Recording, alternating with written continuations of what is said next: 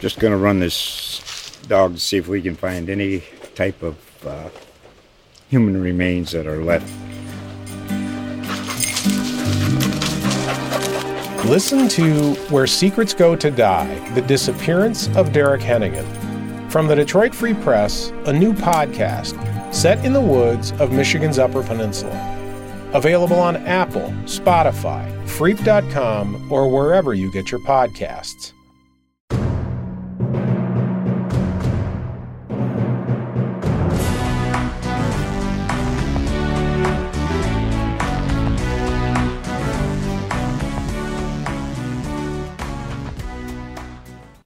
Hello, and welcome to Spartan Speak, a podcast from the Lansing State Journal and Detroit Free Press focused on Michigan State sports. I'm Phil Friend, your host and sports writer for LSJ.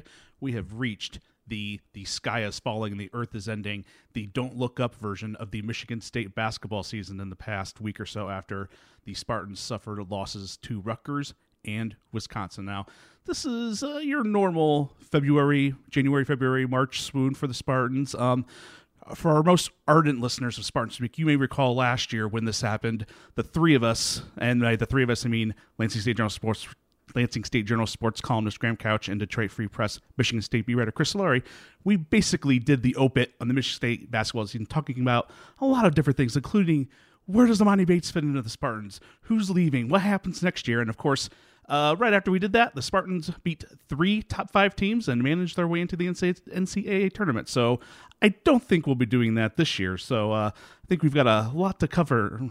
I believe if you go back and listen, I'm pretty sure that I said that that could be possible, but I doubted it. I I will give you credit. I think you actually did say that, Chris. So uh, I'm sorry for I'm sorry that I grouped you in with us, Chris. here's here's the one caveat though, Phil, is that like yes, this happens. There's something that goes wrong every year. There, but but every year is is like last year was very different than this year. Like yeah. this is not a bubble team. Yeah. Um, and and last year was a team that was on the wrong side of the bubble for for most of the most of the season. But where where I what I do think has happened for the first time all season is we've reached an, a, a, something that's concerning. Like it's not just you know Rutgers was explainable. It's it's that you get blitzed on the road. It's a um, it, it, it's a throwaway game. It happens every year, often multiple times to a lot of teams. It was the first time it had happened to MSU really this year. Whatever. That's a desperate bubble team, you know, trying to trying to make hay. The game against Wisconsin, I thought there were things that you look at and go, hmm, that could that could be uh oh some of them have been persistent. I mean, the turnovers have been there, and that was an issue, uh, particularly late in the game when when they got close. But the rebounding, uh, I mean, they were getting cleaned off the boards at the beginning of the game pretty significantly. They couldn't. They struggled to defend in the post. I mean, you know, against Wall and and and the big men there, and you know, dribble drive penetration was there. I mean, there was there's a lot of things that have been kind of trending that way for the last few weeks that kind of came into coalescence these last two games. I mean, Michigan State hasn't led in either of these games. They didn't lead at Rutgers and they didn't lead in Wisconsin. When was the last time you can remember that happening? There have been seasons where Izzo has done something though, right? Where he is he has interjected something. There's been a point in time where something sort of had to change. And you know, Chris, you and I have talked about like there there are some comparisons to 2015 with this group.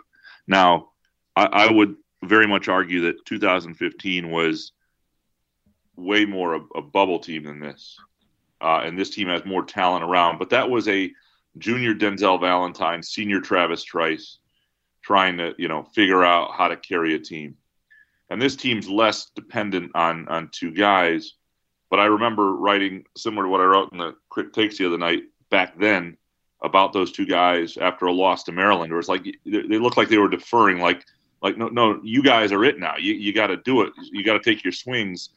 And and eventually that team, those two figured out. Trice obviously figured out, but it was Izzo putting Tum Tum Nairn in the starting lineup as a freshman that sparked that. Trice went to the bench for a little while, then came back to the starting lineup, but the, the, the dynamic shifted and and I don't know if that's finding a way to get Malik Hall going earlier, whether that's starting him or whatever you do. I, I don't think either point guard is necessarily warranted starting because I mean the last game they're both bad, but I I just think th- there may be a point where there's a move, and, and I don't know exactly what it is, but I do know that when you look at Malik Hall's slow starts, seven, you know, and, and it, like a game at Illinois where he took over late but too late. Game at Wisconsin took over for a while in the second half but didn't do anything in the first half. Played seven minutes at Illinois in the first half, eight minutes against Wisconsin in the first half. Like I, I think part of it is getting that guy on the floor more. And and look, he's got to do it himself too. It's not it's not when he's on the floor, he's got to be you know he's got to be locked in. He's got to be focused. He's got to play with urgency. Um, and then you know, and I think Gabe Brown also, you know, he's the guy who came off just a, a heater against Rutgers and then barely shot the ball. And I know he was defended well, and Izzo thought he played hard the whole time. But man, you got to have a, a, little bit of a heat check game here and there and see if he still got it. Oof, I mean, where do you even start off that? I mean, you know, there there does need to be probably some sort of shift. I mean, they've gone pretty much with the same static lineup all year now. What is that shift? I mean, is it is, is it Hoggard over Walker? Is it Hall over uh, Hauser? I, I mean, Hauser hasn't been playing poorly.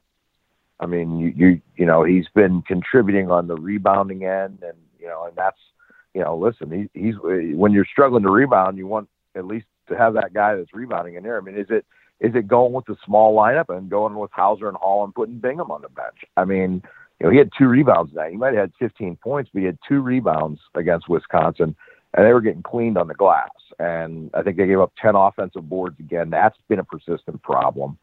Um, all these things that kind of go towards the toughness factor. And if you're Tom Izzo and you're looking for a quote unquote toughness, I mean, you you you know Marcus Bingham's limitations.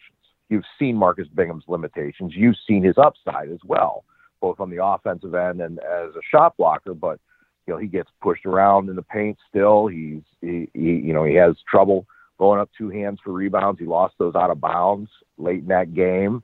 Uh, you know, boards that a senior needs to secure. And I think you know there's maybe there's something to be said there for you know making the move at the five. Maybe you go with Marble. Maybe you go small with Hauser and Hall you know, and maybe you make some moves at the point guard. I, you know, Jaden Akins, I think, has been playing exceptionally well.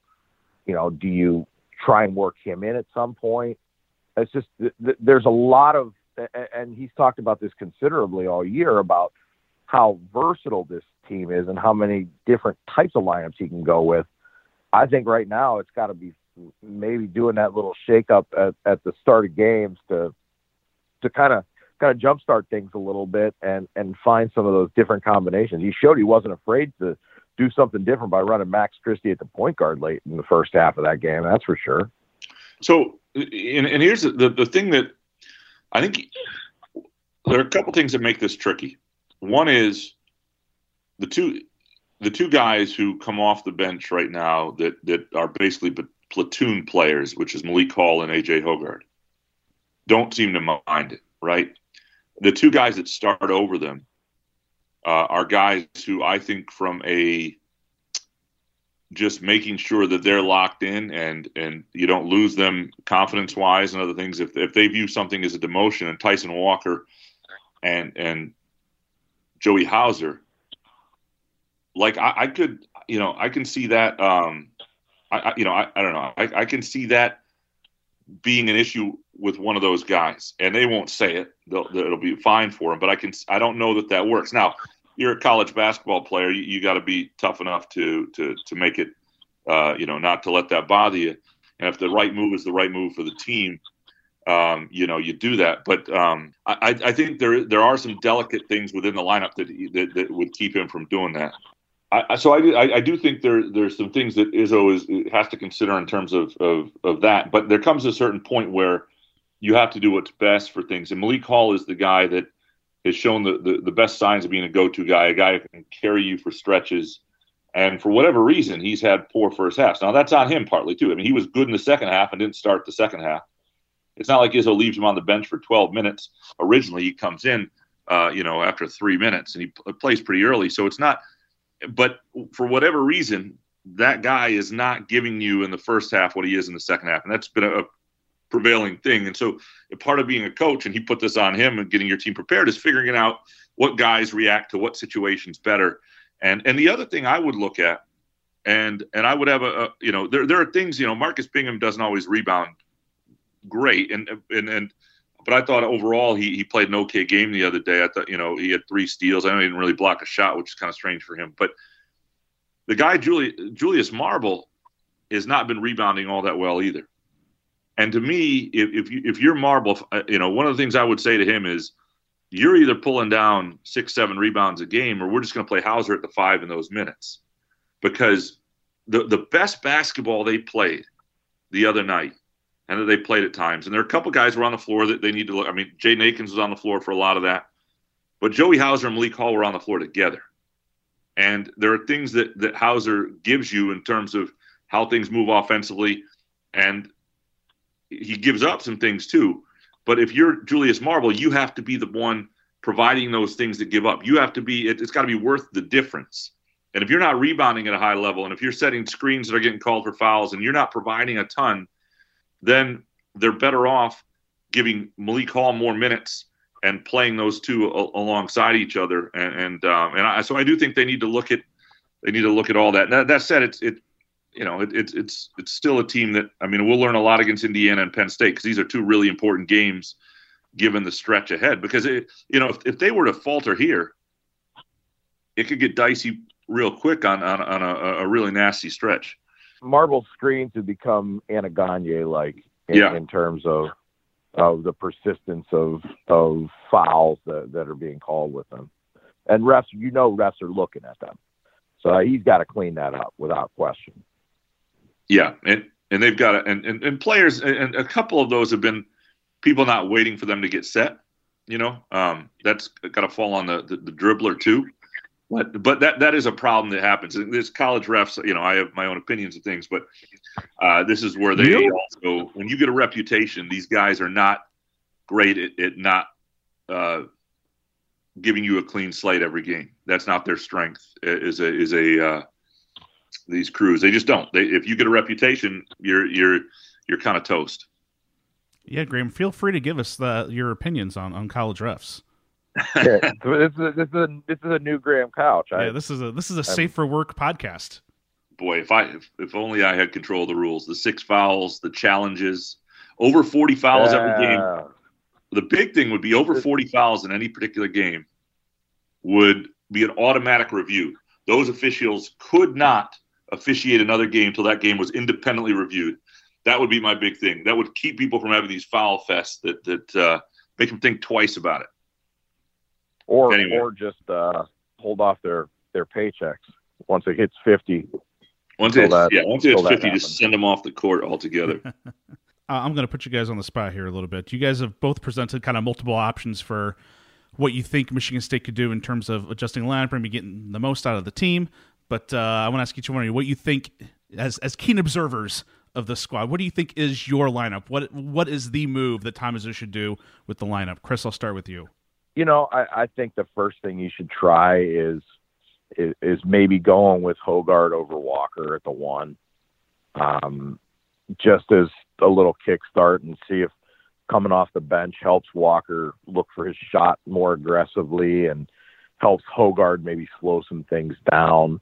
Um, that's probably where I would start. Uh, and I, I don't know. I mean, remember, this is still a 17 and 5 team, even though they've struggled over the last seven or eight games. So I, I don't know how much you really want to to upset the apple cart. Um, but the other option I think would be trying to go with Hall over Bingham and and go with with that smaller lineup as well. So it's good to me. It's one or the other. I don't think you make both those moves all at once. Uh, but I, I think that the Christie situation of running him at the one a little bit showed that Izzo's. He even admitted he said that was a moment of desperation. So I would not be surprised to see some some shakeup in the lineup come Saturday against Indiana.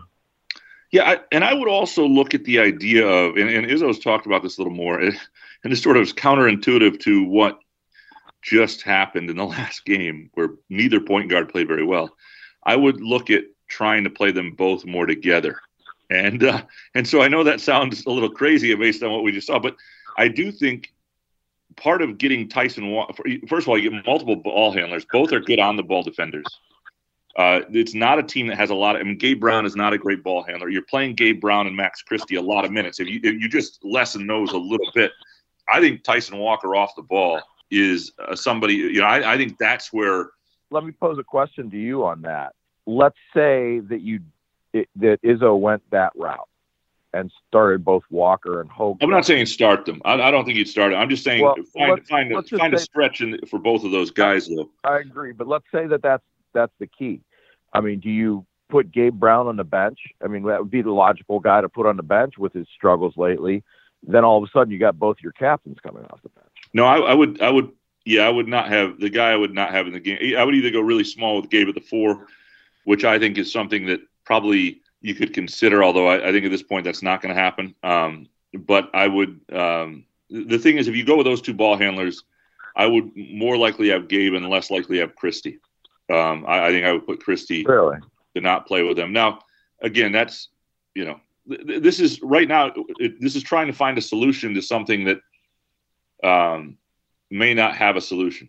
You know, and that's that's ultimately, and so you know, one of the things that they're, and the solution to me really comes down to, other than Max Christie developing faster than he's developing. There's nothing wrong with the pace he's developing. There's nothing wrong with Max Christie and the player. Like you look at Johnny Davis and Keegan Murray, two of the best players in the league right now, as sophomores and who they were as freshmen. Neither one of them was as good as Max Christie is as a freshman and what they become. He needs that offseason with his body. He He's figure, you know, figure out this is what it takes in the Big Ten. You can see when he drives into the teeth and gets pushed around a little bit. Eh, there's certain things he, he can't do yet. I think he's going to be fine. I think he's going to be a, a frontline player a year from now. But for this particular team in this particular season, there are two guys, and, and it, it, they're your two captains. And one's a senior now; he may be back, so you don't have the same desperation of Trice. And but who knows? But the, you, you've got Gabe Brown and you've got Malik Hall, and they're the closest things you have to go to guys now. And so they have to understand it, and they have to play with that urgency every second they're on the court, and they have to help bring other guys along. And and and so that's where the 2015 comparison happens because at a, a certain point, fairly late in that season, it did not look like Trice and Valentine had the goods to get that done, and then they did. And so the question is, but it was not. It was it was interjecting Tum Tum Nairn that changed. It took Trice off the ball, right? So so what do you do that that that helps? No, I don't think either one of them though is played out of. You know, is, needs to be at a different position. It's just a matter of getting them going earlier and working more things to them. So what how do you how do you do that? And I, and I think there's some tinkering somewhere that has to help that. Well, and I think if you're going to make those 2015 comparisons, on top of that, you need Gabe Brown to have a finish to the season like Branden Dawson did that year, because you know Dawson did a lot of little things in that that season to to really help propel them down the stretch. And they don't have that guy. They don't have a guy that they don't have that guy. scares that. I mean, that, that, that was a was? big deal. Yep. You know who that guy was for this team? Aaron Henry. There's a lot of different things that that happen. I think um, you know that 17 and five might be you know 19 and three or 20 and two right now. Yeah, although I, you know I, there are a lot of chemistry things that I don't know would be the same either. I, I don't know that this team That's would also work true. well. Um, no, but, but but all good points, and I, I think the other thing is, it was interesting because the way Izzo talked the other day, it felt like he was really close to making that move, that interjection, that that change, or doing something, trying something. But I also don't know if it's hundred percent necessary yet. You know what I mean? Like that was the first game. It was obviously they played poorly against Rutgers, but again, we talked about that was just one of those games you get blitzed. Like they've had one game now where you went, hmm, that could be an issue. And so I'm, and I know they've had other games that didn't play well, but this was the first one where I really sat there and went, wait, you could see how this unravels. And and so that that's why I mean I, I don't know if you need to do it yet, but I think you're you're close. I think there was a tweet last week, and I think Chris might have retweeted or quote or tweeted about uh, Tom Izzo going to the war back to the war drill in practice to instill that some of the my toughness. Tweet that you read. Yes, to instill some toughness in this team. And uh, well, that clearly did not work this time around. I think that was the kind of the focus, not the wardrobe, the toughness part of it of a piece that went up that you wrote, I believe, that went up today, Thursday. Chris, uh, is are we at the point of the season where this team just isn't ever going to reach the rebounding goals that teams of Izzo's past have have accomplished, or is there still time to to right the ship at least in the rebounding aspect of Izzo's expectations? Well, there's always time to right the ship, uh, and if you don't think so, you haven't been paying attention the last 27 right, years, right. right? I mean, you know, there have been moments like this where, you know, I mean, even the the the Chris Hill and Alan Anderson team that that made that 05 Final Four run. I, I remember our our our our sorely missed colleague Drew Sharp challenging that team's toughness, mental toughness at that point, and they went on that run, that that tremendous run uh, to to the Final Four in St. Louis that year. So yeah, I mean they they've got pieces there that can definitely do it. I mean Hauser's shown the ability to do it. Bingham needs to have the want to. Um, I think that's a big part of it. I think there's a lot that falls on Marcus Bingham. You know, whether he's capable of of kind of handling it or not. I mean, he needs to do a better job of stepping up and being more than just a seven footer who's content shooting fadeaway jumpers or hovering around the three point line and getting in and getting offensive boards. I think he is a critical, critical guy to instilling some of that. I don't know if he'll be the quote unquote toughness. I mean, that's got to be a guy like Marble and maybe to some extent Hauser, who I thought also, you know, we talked about Hall having, you know, kind of that, you know, five to eight minute stretch where he kind of took over the game and attacked the basket and, and really did a lot of things. I thought Hauser at times also did that and, and looked a little more aggressive, kind of with that swooping scoop shot across the lane. So, you know, those two guys also are right there with with Bingham and having to to do more of that. I mean, if Gabe Brown can't take the ball off the bounce and you know use that athletic ability that we've seen at times where he can elevate quickly and and emphatically, um, he's also like Bingham, just content sitting around the, the three point arc. So I, I think that's where it falls. I think it falls on Bingham and and Brown in particular to kind of elevate beyond what they have done uh, over the course of their first three and a half years. They need to kind of see that light at the end of the tunnel and, and realize that it, it could be an early exit this year if they aren't going to both mentally and physically toughen up and do the things that that Izzo's talked about for three and a half years that they need to do. I mean, part of the problem with a year like with urgency is that yeah there are no seniors, right? I mean, like th- there is. Wow. You can say that these guys have to decide to come back, and they're not planning to come back, but there is a fire inside you that is different when you know this is it. And um, you but know, it's also got to be a two way street. And if you aren't producing that kind of with that toughness, would they be welcome back? well, I mean, it certainly. I, I think so. But they don't have any answers other than Bingham. So I, I mean, I would, I would, I would think. I mean, and the thing about Bingham that's interesting, we, we talk about Dawson, and obviously they're very different players. But, but what I mean is, Bingham is a guy who at least provides a level of uh, difference making, right? And, and and he's a guy that not every team has. He's a guy that, um, and so I think there are um, elements of, uh, you know, that that you go, okay, this this, um, you know, I he can give something that not every team has in terms of rim protection and other things, and that's where he has value. And when he gives of himself, I mean, we've seen it this year. It, it's in him. You know, we talk about rebounding. So if you wanted to put the best rebounding team on the floor, right? If that's your goal, and and just looking at you know rebounds per 40 minutes, for example. Uh, I mean, Marcus Bingham averages leads by a long way on this team in conference play, 12 rebounds per 40 minutes. But it's not a great. I mean, Malik calls it 9.4, Joey Hauser 9.6. But the guy who's, if you really want to improve the rebounding on this team in terms of, it, it's it's Jaden Akins. Like if that becomes a priority for you, and, and Akins is a guy who I wonder. You know, we talk about the tum tum insertion in 2015, or is this something different? You know, in 2018, 19, it was Xavier Tillman. over Nick Ward, and then and but that was by circumstance, and then they kept uh, Tillman in because it was going so well. Um, the the problem with like adding Akins to the beginning of those games or whatever is, you know, who, you know, Gabe Brown is a guy who I think even though uh, you know it, is not always a great rebounder. I don't think I don't know that you'd bring him off the bench. I don't know that you'd want to go that that young. Um, but you put you could put Akins over Christie.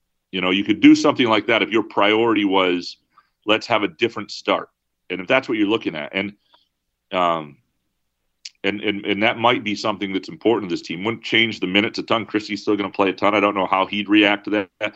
And, and that's the thing. You, you have to have the pulse of the team to realize which guys are really affected by the by all of a sudden not starting if they've been starting. Which guys view it as which guys can handle it, and and and whether that really is is the thing, or do you just sit down with Malik Hall and say, you know, when you get into the game three minutes in, you've got to you've got to change everything. You've got to come in and you've got to be the guy. You know, there's no easing in here. Let's go. You know, and and so I I, I think you know there are a lot of different ways to look at it.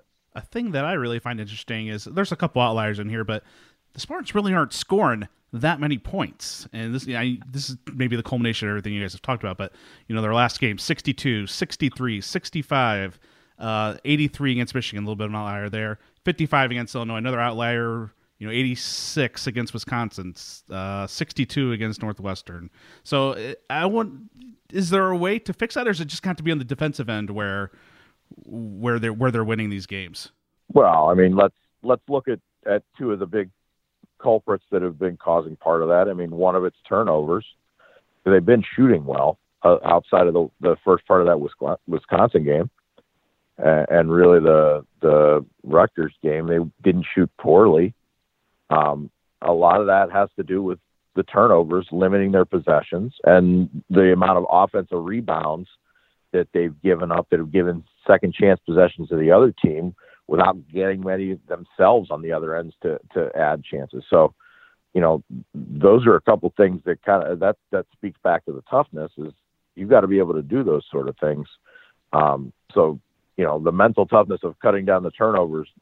You know, this team at, at this point, you know, short of of uh, you know, kind of like a miraculous turnaround, which we've seen before. I mean, we saw it with in that 15 season, we saw it with the free throw shooting. Remember how they struggled, struggled, struggled, get to the postseason, and then all of a sudden they start hitting free throws. The same thing could happen with the turnovers with this team, I mean, because they have they have period long periods where they don't turn the ball over, but they turn them over in groups of sometimes two, three, five, eight at a time in, in a short period. So they're able to iron those things out and get more opportunities on offense, then I think the scoring goes up. When you look at their numbers, they ought to be. I mean, offensively, they, have been pretty good, and, so some of the numbers are you know are real recent. But if you just look at conference play, this is a um, you know this is a team that three point shooting is is you know at the top of the conference pretty much. Um, they're at number two at defensive three point shooting, still number one. F- free throw shooting been fantastic. You know their efficiency numbers are okay. Um, rebounding numbers aren't great, but they're they're not. But the, the, there's things that have gone down. Um, you know, they're they're you know, they, they were way up there in block rate for a while. But the big one is turnovers. They're turning the ball over on more than 20% of their possessions. And that's not ideal. No. Yeah. You know, and, and, and it's it's the worst by a long way. And so I've thought the turnovers for a long time were a little overdone um, in terms of the complaints about them. But when you look, uh, they aren't when uh, you know when you're the other factors that you ought to be better than they are given some of the other numbers, and um, they've you know, and they don't, you know, they don't. Uh, you look at like non-steal turnovers on KenPom. This isn't like somebody coming in and swiping something. You know, they're they're over ten a game on you know sort of the unforced turnover, right? And and that's I don't know that uh, it's just it, it. I don't know that that issue goes away for this team. Um, but I, I think well, what's interesting about that is to me, this kind of goes back to everything Tom Izzo says, and, and it's not just the toughness is about the physical side, which I think is part of it, but the mental side because you see those turnovers like that, like Hoggard trying to throw the ball into the corner and throwing it over a guy's head out of bounds. I think Malik Hall when he was when he was surging, and then that slowed the momentum down. You know, Walker getting picked. You know, the the but it's more the the the illegal screens and throwing the ball away, the stuff that's self created that that speaks to some mental toughness missing. Like we, we, talk about the free throw shooting, right? I mean, they're up at the top of the conference, but how many one ones have they missed front ends on? How many late game free throws have they missed with the game in the balance at times? So there's some mental toughness things that need to be kind of figured out as well in both of those areas. Yeah, and some of this is natural sweat equity. I mean, this is the, the I mean, it's, it's, sort of what, what what people want from this team, which was never a team that was. I mean, I think this team has outperformed expectations, and I think this was always going to be a two-year group, more or less. And the, the what you really want is you, you're hoping that they grow to the point by the end of this season that they're able to be in a position to make a run. And the, the idea that they were in the, the hunt for a Big Ten title for a minute uh, was sort of based on overperforming and, and, and, and, and a schedule that was easier in the first half of the, of the Big Ten um, season. But I, I, think part of it is just the expectations for a group that wasn't constructed to, to, to win a title this year. So I, I, think part of it is, is, just understanding that, I mean, you're relying on a, on a transfer who's never played at this level, on a freshman in the starting lineup. You're relying on the veterans are guys who have never been in these roles and and they're not you know some of these guys like Malik Hall lost that because of the COVID really lost that development of freshman to sophomore year. So this was his first full off season. He's probably a little bit behind where he would be. He's never been a front man. He's figuring that out, and and so I think there are just a, a number of of of things that are natural sweat equity that, that are going to take time. And and and there are certain guys like I think Max Christie is a sophomore will be a star in the Big Ten, but some guys take a little longer. Some guys, I mean I think it just sort of, I, I mean, I understand the natural frustration. The program has built itself to a point where when they're not a contender, there is frustration. But I, I think if, if you look at this as a two year group and, and, and you set your expectations realistically for what this team is, that um, the, the real key for them is to to keep growing. And that's why the last game was a little concerning. Is it, it felt like a, a, kind of a step backward and and so the key is keep growing as far as you can this year. And if that requires jostling of the lineup, or you know so that that needs to be done uh, to get the most out of out of this particular team. You know, in talking about the the toughness factor and the mental toughness, and and you mentioned and kind of alluded to it earlier about not having a go-to guy. Just just kind of looking at the shot attempts in, in Big Ten play I mean, Gabe Brown averages nine shots a game. Max Christie eight point three. Malik Hall seven and a half. Tyson Walker six point eight. So there's nobody that's really kind of got alpha numbers even in terms of shot attempts. Now some of that is the limited amount of shot attempts as we kind of talked on, but you know something's got to give there. You know, you, you know even for for Izzo saying as much that he wants Walker to shoot more and he's shooting over forty percent you know, 42%, you know, where are those shots going to come from?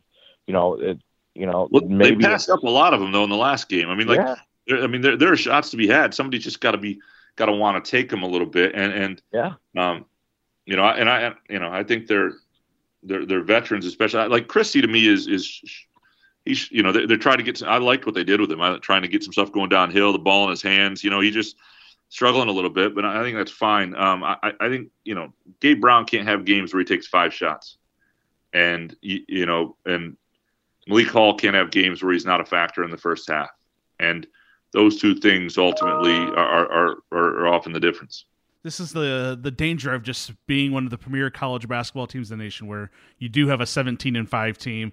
Yes, they have lost their last two games, but we're really doing a lot, a lot of nitpicking here. But uh, but again, the expectation for Tom Izzo and Michigan State teams are so high that this is kind of this is kind of where we fall as we're you know about a month away from the NCAA tournament. Uh, I think at the end of this, what you want is to not have regret, right?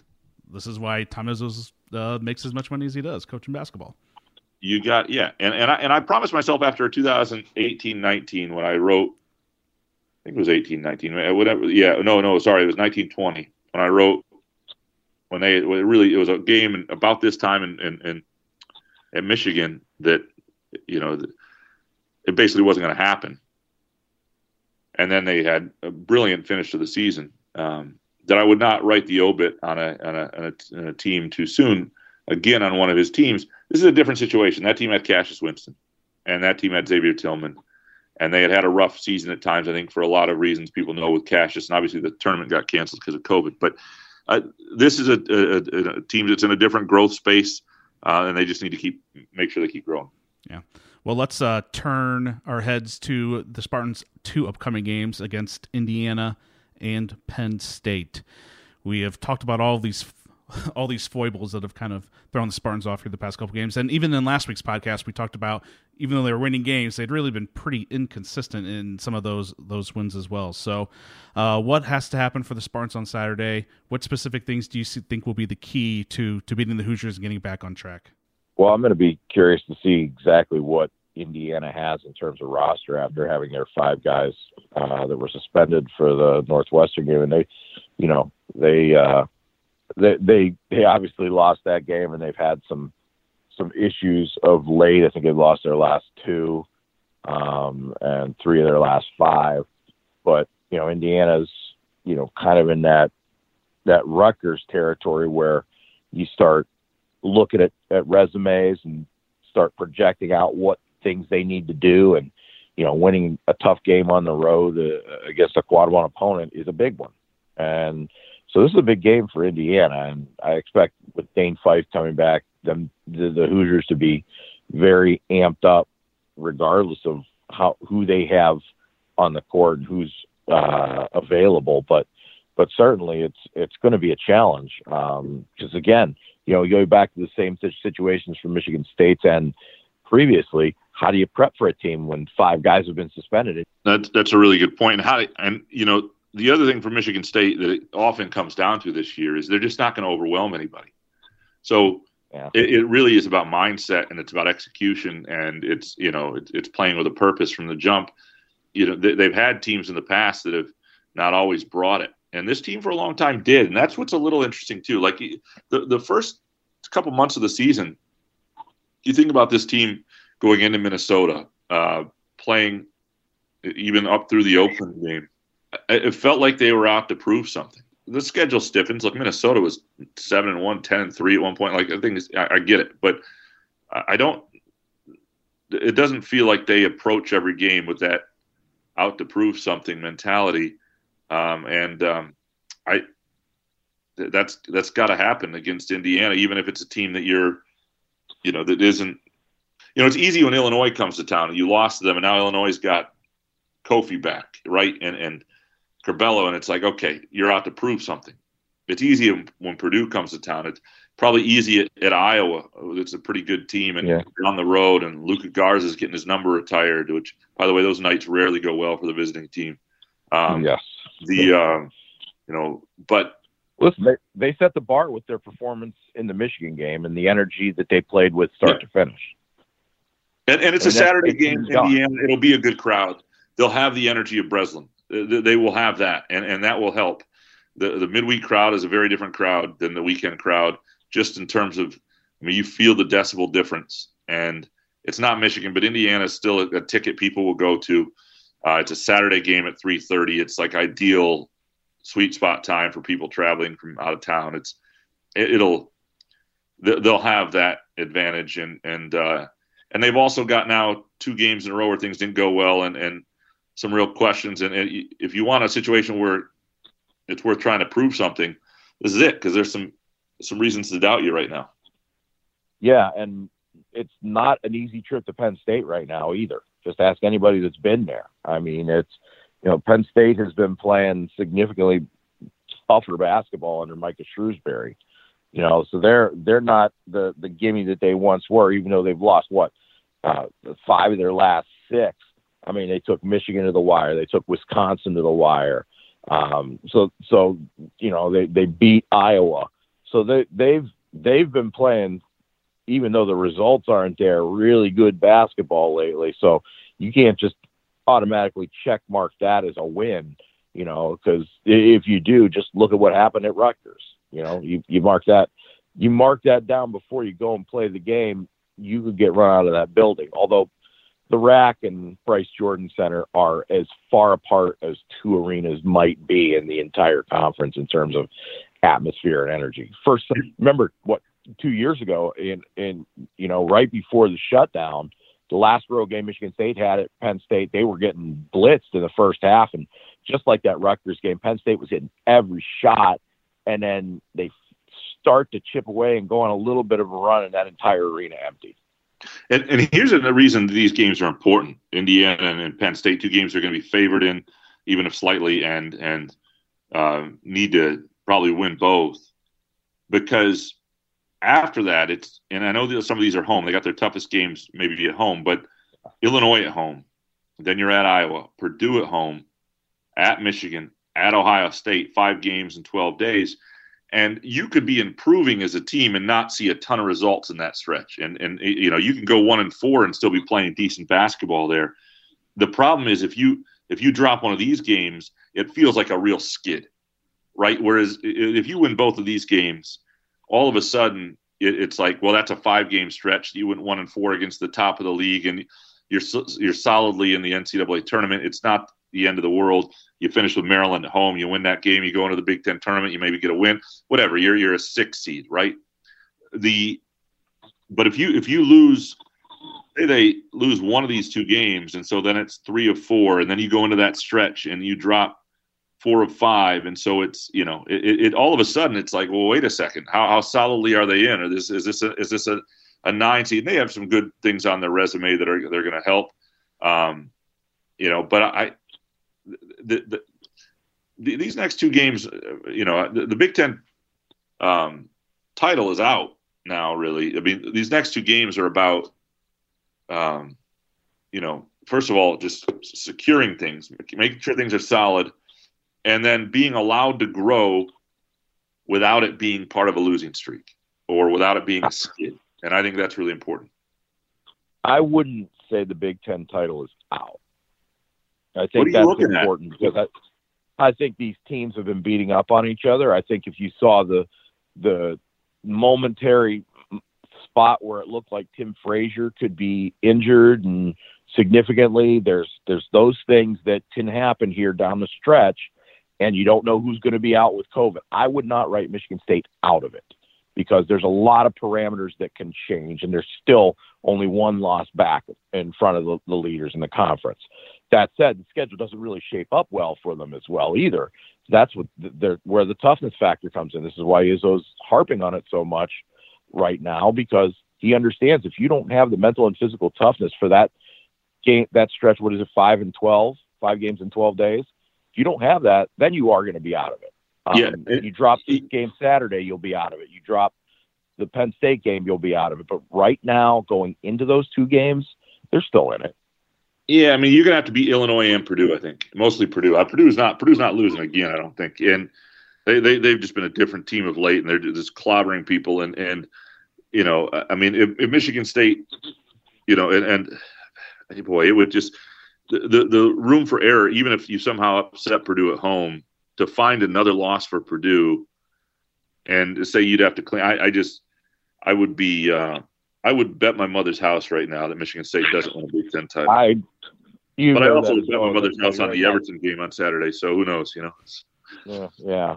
So I mean, yeah, I mean, Purdue's got a nice, nice schedule shaped up there, but once again, you just don't know what's going to end. And granted, Purdue doesn't play a whole heck of a lot of defense, so anything can happen when you aren't playing defense. But you know, there's so many things still with COVID and potentially with injuries, and you know, just someone's. I mean, Michigan State, we've seen it before. They could just get hot and find the solution to get their their mistakes cleaned up and play a little more like the team that was in November. I mean, in in December and early January. I mean, there's there's a potential for that. I'm not saying it can happen, it will happen, but you know, right now, as of today, with those two games ahead, they're not out of it. They could be out of it come Tuesday if they lose these next two, but right now they're still in the mix. All right, guys, predictions for these next two games. Graham, I'll start with you. I like them better at Penn State because I like that matchup. Um, I don't know. Again, Indiana's tough. I don't know we haven't heard the length of the suspensions.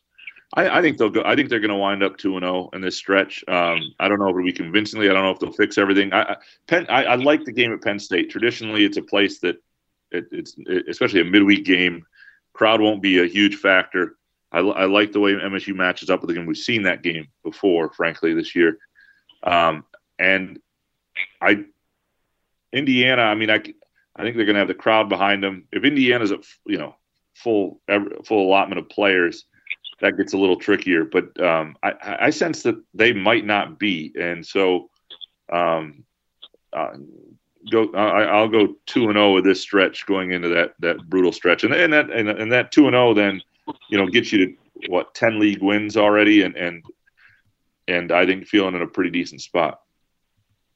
Yeah, I, I'd I'd agree with Graham on on pretty much all accounts there, and you know I think it also is important to build that momentum a little bit. Remember, they they went a- after the the struggles last year. They went to Indiana and kind of righted the ship at Indiana against the Hoosiers, and I think that's a chance to kind of do that, build a little momentum, you know, in the the next two games. And you know, in hindsight, who would have predicted and projected that they could win those games against the three top five opponents other than me?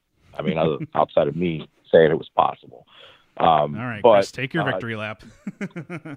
I know. I'm just, um, you know, putting the one finger up in the air as I do. Um, you pick out which finger it is. But, but I mean, listen, uh, building momentum at this time of the year, particularly coming off a couple losses and and the way that they lost those games with flat energy and you know lifelessness, you know, if they're not getting it at this point, they're not going to get it.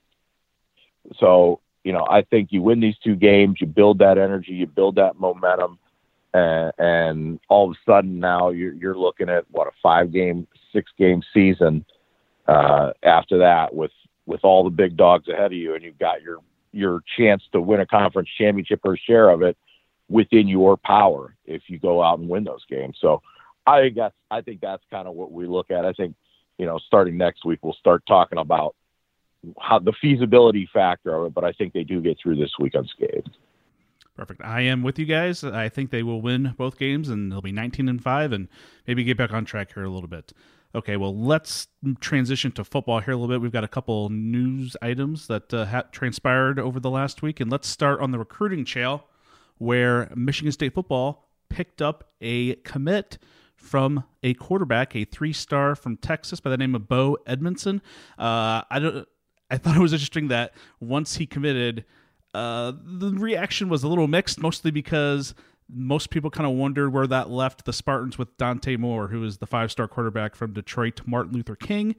And uh, you know, I had a chance to look at Bo's highlight tape uh, after he committed, and I have to admit, I was actually pretty impressed by him. I loved his poise in the pocket. He's got a pretty strong arm, but I think the three-star thing maybe is where people for better or for worse, kind of get thrown off. Chris, what did you think of, of the Spartans landing what presumably is right now their quarterback for the 2023 class?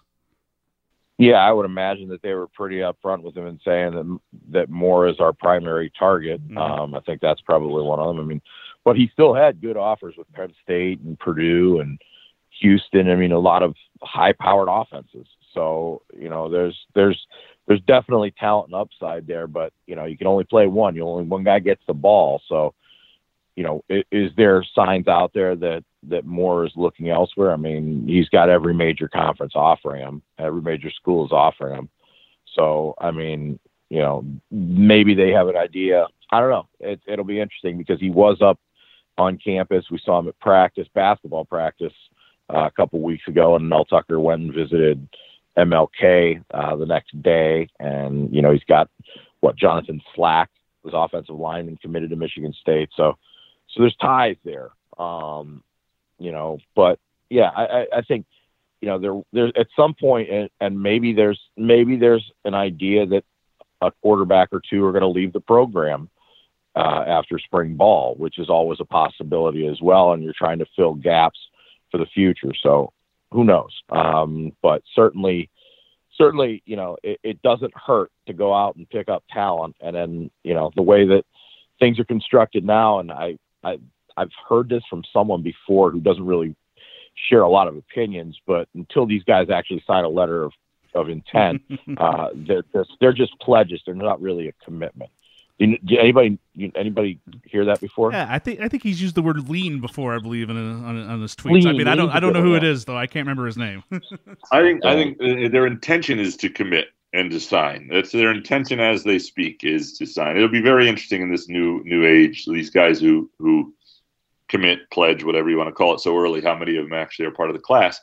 Um, but yeah, no, it was interesting because you know everybody's and I do think Michigan State fans though are in this spot during this build where they are going to poo-poo just about every three star that signs, and those guys are still valuable, and and and those guys get missed by the the uh, people. I mean, I, I look Alabama and Georgia. It's skill, it's skill positions, I think.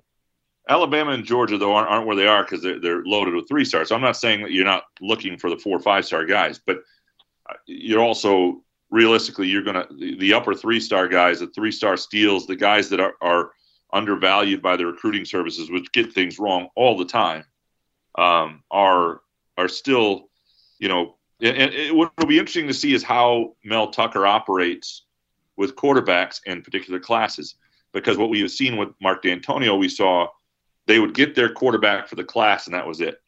And there may have been, you know, and, and in this situation, they would probably tell a kid who was a higher recruit, hey, it's yours if you want it, but we got to know now we got another kid ready to commit, and and that sort of thing, and they get the other kid, or, uh, um, and that was it. They they, I don't know that Tucker's going to do that. This is you know, and and I don't know where the, you know, maybe they maybe they they have decided that this is the guy they want, and and he fits what they want to do, um, more, and and um, so I again I, I it was interesting to see, um, and and I do think the three star thing look, Phil, we talk about it all the time, right? When you if you write about a three star, what does nobody read? The, the article. Right. You write about a four star, people read the article. It, it is what it is. It's built on the star situations. You know, the fans can't evaluate these guys. The people who evaluate them half the time can't actually evaluate them. Some of the times can. Sometimes it's obvious, but it it it, it just sort of is what it is. I, I don't know that um, one will certainly be any better than the other. Yeah, as I and I, I tweeted this when he committed. Uh, I like it. I love his arm. He's got a pretty strong arm. When you when you watch his when you watch his film, it's like, oh man, this guy this guy's got a cannon. I think I think the Spartans fans should be pretty happy with his commit. But uh, I will also note that I think if you read the recruiting services, that like Michigan State was allegedly the favorite for not is slash was the favorite for Dante Moore too. So we'll see we'll see how it transpires. Uh, I've got a couple other football notes here. I'll I'll just list them all off here, and you guys can kind of comment on whatever you want to about these three. Uh, Marco Coleman was officially hired as the defensive line coach. Uh, Michigan State's opener, 2022 opener versus Western Michigan, was moved to Friday night. And Kenneth Walker, Connor Heyward, Jalen Nailor were all invited to the NFL Combine. Chris, any of those pique your interest? Well, we knew the three guys that were headed to the combine. Obviously, nobody else uh, beyond those three. Uh, we kind of had an idea that, you know, pretty much the annual when are they going to announce moving the game to Friday night of Labor Day weekend? And we got it early this year, so that's a plus. At least we can make some schedules, and other other folks can make schedules to to be in East Lansing and then celebrate Labor Day. So so it kind of leaves us with Marco Coleman, who, um, you know, he he's kind of I don't want to say necessarily a rising star, but he's certainly someone who's getting his his uh, feet wet in coaching right now. I'm, I think he was about 18, 17 or 18. Uh, he began his coaching career, um, it, you know, more than a decade after his NFL playing career ended. Um, so he, I think he was an, a coaching fellow with the Eagles, then assistant defensive line coach with the Raiders, and then went to his alma mater at Georgia Tech uh, the last couple years, uh, coaching defensive line and outside linebackers. And, and Mel Tucker has a long-standing relationship with him. They both arrived in Jacksonville in 2009. Uh, Coleman had been a player in Jacksonville and, and took over the radio pre and post game show at that point. And Tucker arrived as defensive coordinator in 09 and then in 2011 served five games as interim coach. And Coleman, so they have they have a relationship that has been longstanding and established. So you know, you trust Tucker to, to kind of see this guy's coaching star on the rise and, and try and bring him into the mix to, to really replace to me who a guy who's been an integral part of that defensive line since he was hired in 13 and Ron Burton. That's that's those are tough shoes to fill. Um, and you know the hope I would think from Tucker's end is that they get a younger guy who can recruit, can develop and mold and work with Brandon Jordan in in getting the defensive line to become uh, a l- more of a pressure based hand in hand unit with the interior and outside. Chris about said it all there. We'll wait to see what happens. They got rid of a really good defensive line coach, and they brought one in who might be. I'm. Uh, we'll see if there's a, a, a net gain one way or another. All right, great podcast, guys. Any final thoughts before we sign off here for the week? I got nothing for you. I think we covered a lot. All right, we said it. We said it all, as Graham said 45 seconds ago. Chris. Yeah, I need a nap after that. That was that was such a good podcast. I think I, I need to to revive myself before basketball interviews tonight. There we go. All right. Thank you for joining us for this edition of Spartan Speak, a production of the Lansing State Journal, Detroit Free Press, and the USA Today Network. If you enjoy this podcast and the work surrounding it, please consider subscribing. You can follow our coverage at lsj.com, freep.com, and on Twitter at Graham underscore couch, at Chris Solari, at Phil underscore friend, and to LSJ Green White. Thanks for listening.